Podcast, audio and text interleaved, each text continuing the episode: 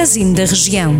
Porque falamos da sua terra e das pessoas que conhece, em cada cidade, vila ou aldeia, acompanhe a notícia que está mais perto de si. Magazine da Região. Edição de Clemente Pereira.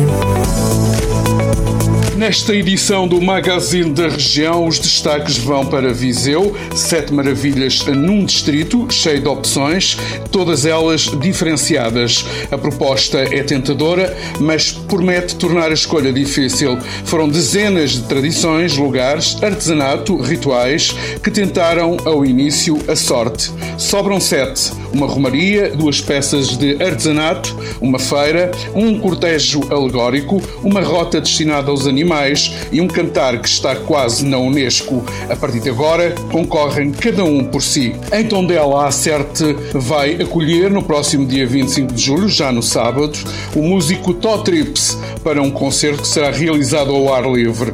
O espetáculo terá entrada gratuita. Totrips, cofundador de bandas como os Dead Combo e os Lulu Blind, promete um concerto marcado pelo seu estilo característico. Em Sernancelho, a arte está na rua com uma série de exposições exposições de escultura, fotografia, construções instalações artísticas, street art ou literatura, com o propósito e fundamento principal de dinamizar e revitalizar não apenas de um pequeno espaço, mas de todo um conselho, justifica o vereador Armando Mateus. O programa municipal Ser Mais Cultura iria este ano para a sua sétima edição, mas o programa deste ano foi cancelado por causa da pandemia da Covid-19. Em Taboaço, as piscinas municipais municipais receberam, na segunda-feira, 20 de julho, o selo Portugal a Nadar Seguro, atribuído pela Federação Portuguesa de Natação. Além desta infraestrutura do norte do distrito, também o município de Viseu já tinha conquistado esta distinção em junho passado.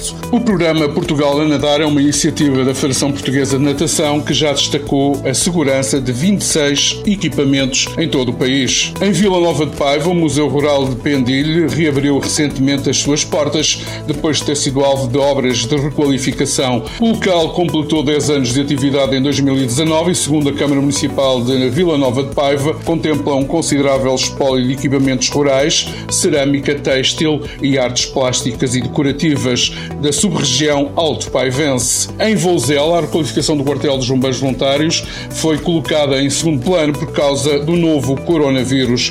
A trabalhar há dois anos na obra, a direção da Associação Humanitária, que comemorou este este ano 135 anos de atividade, decidiu colocar nesta altura o projeto de lado. Em declarações ao Jornal do Centro, o presidente da corporação, Carlos Lobo, admite que as coisas estão muito paradas porque é preciso conter as despesas. Estes são alguns dos principais destaques da região que pode acompanhar em jornaldocentro.pt. Jornal do Centro, a rádio que liga a região.